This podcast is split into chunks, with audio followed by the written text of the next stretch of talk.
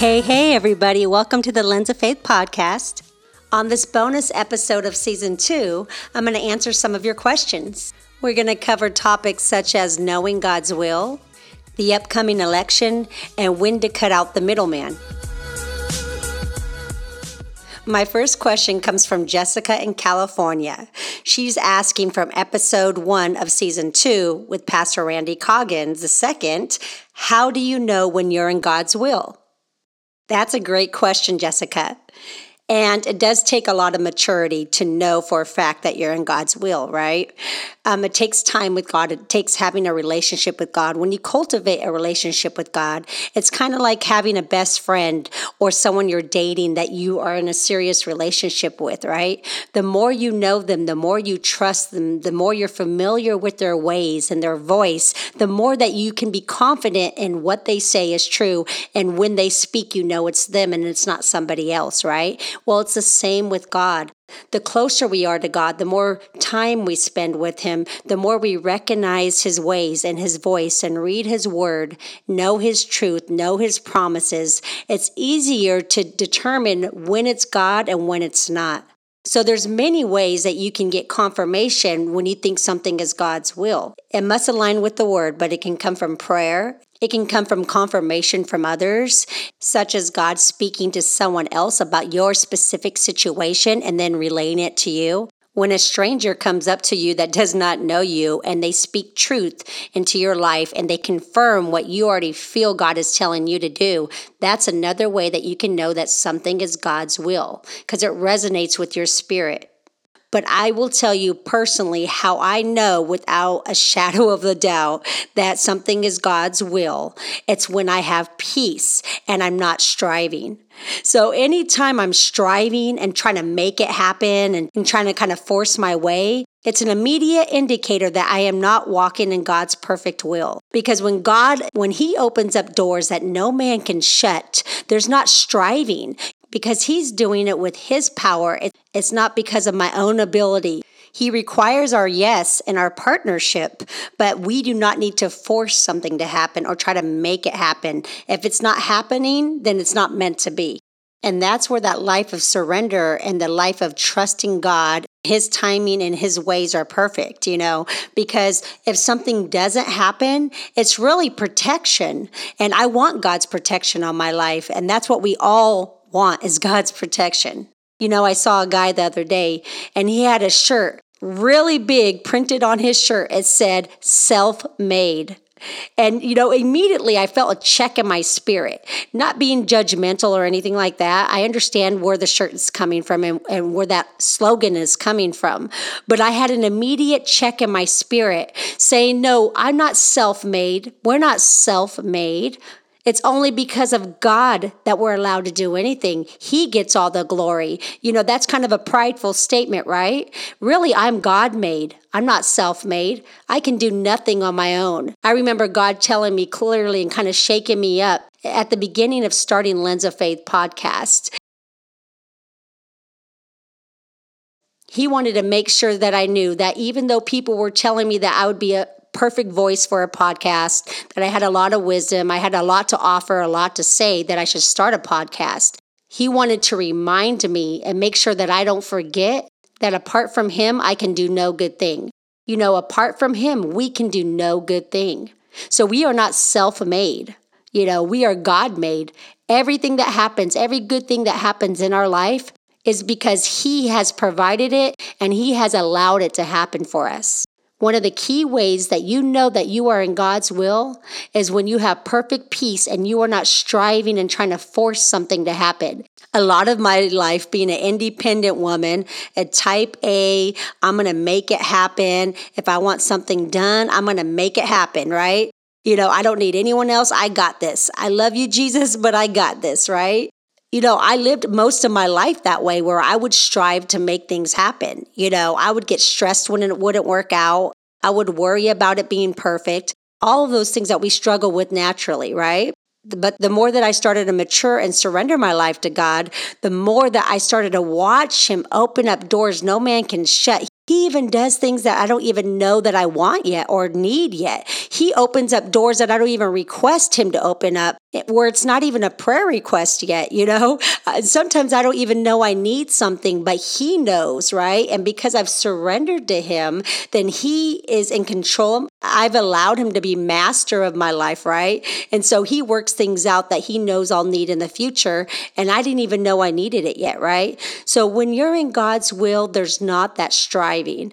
And so when there is that striving, I have to put myself in check and I have to stop I stop what I'm doing, you know, because this must not be God's will if I'm trying to force it to happen, if I'm trying to make it happen, right?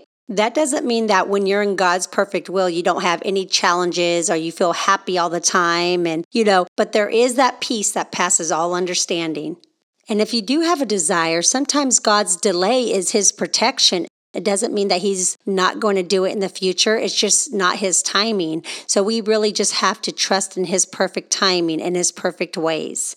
Because really, he's the best friend that has our back. And he knows our beginning from our end, where we just see the current situation we're in or the current day we're in, but he sees the full picture.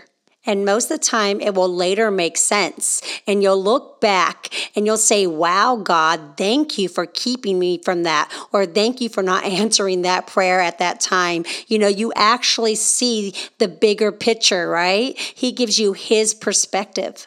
So I hope that answers your question, Jessica. Our next question comes from Sarah in Colorado. She says, With this election coming up, how do I vote? Ooh, what a controversial question. well, Sarah, I won't tell you who to vote for. That's something that you'll have to figure out. But I can tell you what to look for in a candidate and what pleases the heart of God, which is someone that lines up with biblical morals and principles. Somebody that stands up for the issues that matter to the heart of God. So, issues like protecting the unborn, I would say that we are in the craziest time in history of political unrest right now, where if you like one party, you're hated. If you like the other party, you're hated. People will, uh, you know, spill out hate. They'll reject you. They'll unfriend you. They'll say evil things to you if you are not on their side, if you disagree with them. And that is not God's will. It goes back to peace. And there is no peace in hate. But really, you have to do what you know is right in your heart, and you have to give it to God and just pray for our leaders. Whether we agree with them or not, we need to pray for our leaders. We have to be very careful that we do not idolize or worship or put our hope in or our trust in any man, any man, because it doesn't matter who's in government, it doesn't matter what they're doing or what they promise. God is the only Savior that we have. He is our King, and the government rests upon His shoulders, not on a man's shoulders. You know, men will come and go. We cannot put our trust or our hope in any man. It doesn't matter how great he might seem. I was actually reading today in Isaiah 43 11. I am the Lord, and apart from me, there is no Savior. And I really felt like the Holy Spirit spoke to me in that moment that some people are looking to man, to a politician to be their savior, but God is the only savior that we have that we can depend on, that we can fully trust. You know, I was just watching last night's presidential debate. It was the very first one. It was such a mess to see what looked like two schoolboys just fighting and bickering and arguing, you know, and interrupting each other, right? There was no answers, there was no resolve, there was no respect. And it's just another reminder that only God can fix our country, only God can make things right. But really, it's us as a people that need to come back to God and make it right. You know, we love to say, God bless America, God bless America. But you know what? God has blessed America for over 200 years. It's time for America to bless God. This past weekend, I was at a powerful event in Washington, D.C. My dad and my sister even flew in from California. In fact, my dad, when he heard about the event in California, he was speaking about it to my mom and he just started weeping. And it's not even like him to react that way, but he knew that he needed to come here and be part of this move of God. And we drove to DC for what was a prayer march and an event called The Return, where a hundred thousand saints came together in unity. We repented and we just prayed over America, prayed for our leaders, prayed over our country. It was a peaceful time of unity. It was powerful, and it was also held during the Week of Atonement and Yom Kippur. It was a very important and strategic time to get together as one and pray for our country. It was very powerful. And that is what God is telling us. He tells us that if we as a people repent and pray, then He will heal our land. Only He can heal our land. We must welcome Him to take His rightful place back into America. And our final question is from Christina in North Carolina. She's asking, How do you know when to cut out the middleman? Great question, Christina. You know, everybody loves the middleman. You know, I sure do, right? The middleman is your favorite worship artist, your favorite pastor, your favorite author, your favorite YouTube video. It's all God inspired, ordained, a lot of times anointed. They can easily connect you and draw you into God's presence. You know, a good word can heal your heart. It can encourage your soul, can ex- encourage your spirit. They can inspire you and motivate you to be all that God's called you to be. So many times it's easier to connect through a middleman. The middleman is not necessarily a bad thing, but there comes a time and especially as you mature in your walk with God, that you want to have a direct connection with Him, meaning you don't need those people to draw you into God's presence. You can just have your own time with God, a direct connection with God, where you sit down and you open up your word and you allow Him to speak to you and you quiet yourself and you stay still long enough to hear him speak to you directly, not through a conduit or through somebody else, where God wants to have a direct conversation with you. It kind of reminds me of that old game, if you remember it, called telephone, where you would tell somebody something and then they would whisper it to the next person and the next person but by time it got told to the very last person, it wasn't even what was originally said. So a lot of times God is speaking to the middleman, but it might not be what he has for you directly, right? He wants to speak to you directly so that way you can get it right. It's not misinterpreted, it's not misspoken, it's exactly what you're supposed to hear. And only God, who gives the word, can really deliver it perfectly, right? So we have to quiet ourselves and be still so we can hear from God directly, right? And then, even with worship, a lot of times He wants us to sing from our heart and to sing from our love relationship with Him.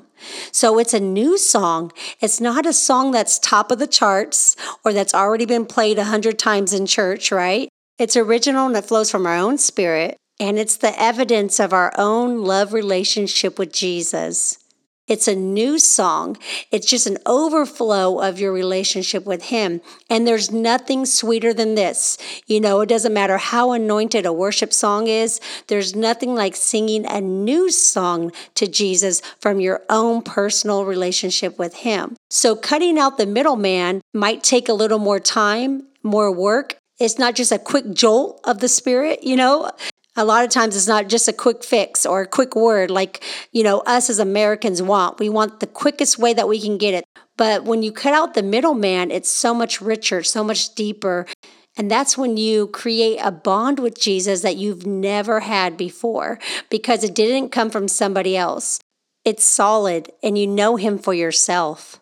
And another thing is you won't be able to give credit to the middleman a lot of times when we get a good word or we feel encouraged, we feel inspired, if we feel the Holy Spirit through somebody else, then we're quick to look to that person as the person that ministered to us, right?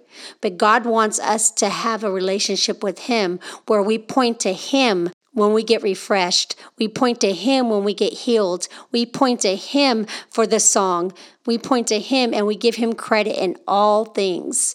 And so cutting out the middleman is necessary, even though the middleman is awesome. There's many anointed worship leaders out there that sing fire songs that I love, that I worship to, that really minister to me.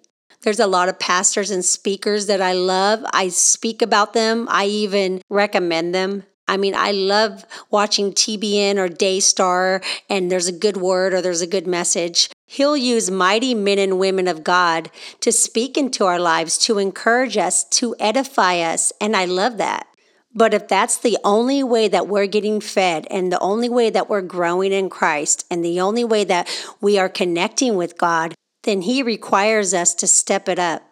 There's nothing like a direct connection with Jesus. There's nothing like something that's fresh, that hasn't been said before, that hasn't been done before, that's not just another play on YouTube, you know? It's something where He speaks to your spirit. He speaks to you directly for your situation, for your future, for your destiny. It's not just a general word for everybody to hear. So the middleman is a blessing, but there comes a time where you need to cut out that middleman because God is trying to take us deeper into a next level. So I encourage you to sit down with no worship music on, no speaker, close the book, open up your journal, sit in silence, start talking to God, let Him speak back to you. Write down what He says so you don't forget, so you can be encouraged later. In your quiet time, just start singing to Him. Not a song that you already know, what I do is I start singing out my thankfulness to Him. I just start singing out, Thank you, Lord, for your love. Thank you, Lord, for your faithfulness. You're so perfect in all of your ways. Thank you for your character that never changes. Thank you for your unconditional love. Thank you for your protection. Thank you for your provision. I just start singing out from a grateful heart. I just start singing out to Him a new song. And that cultivates that sacred, deeper, satisfying relationship with Jesus. Well, friends, that wraps up today's episode. Let me pray us out. Lord God, we just come before you now. We thank you for who you are. We thank you for your character, Lord God. Lord, please forgive us for pride, for selfish motive, just any way in us that does not please you, Lord God. We want to please you. We want to live a life that pleases you, Lord God. I pray that you would speak to each and every person listening today, that you would minister to them exactly what they need.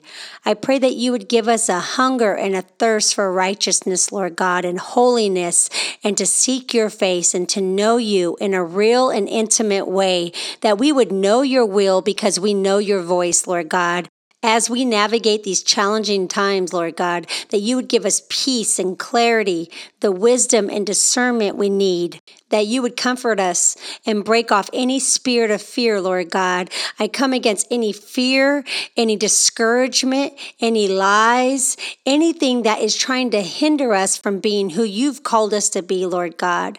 Thank you for who you are, Lord God. In this season, we trust you. We put our hope in you. For you alone are our Savior and our King. You alone deliver. You alone bring peace. You alone make things right. And I pray that you would come with your power and you would make things right, Lord God, in our hearts, in our land, in every area, Lord God. We welcome you to have your right place in our hearts and in our land, Lord God. Thank you for your patience with America. Thank you for your patience with us. Thank you for your grace. Thank you for your forgiveness. You are worthy to be praised, and we love you, Lord God. Amen. Make sure to sign up to get all the blog and podcast updates at leahmariecarson.com Follow on Instagram at The Lens of Faith. Subscribe to the Lens of Faith podcast on iTunes, Spotify, or Google Play. Remember, friends, life becomes clearer when you focus through the lens of faith. Talk to you soon.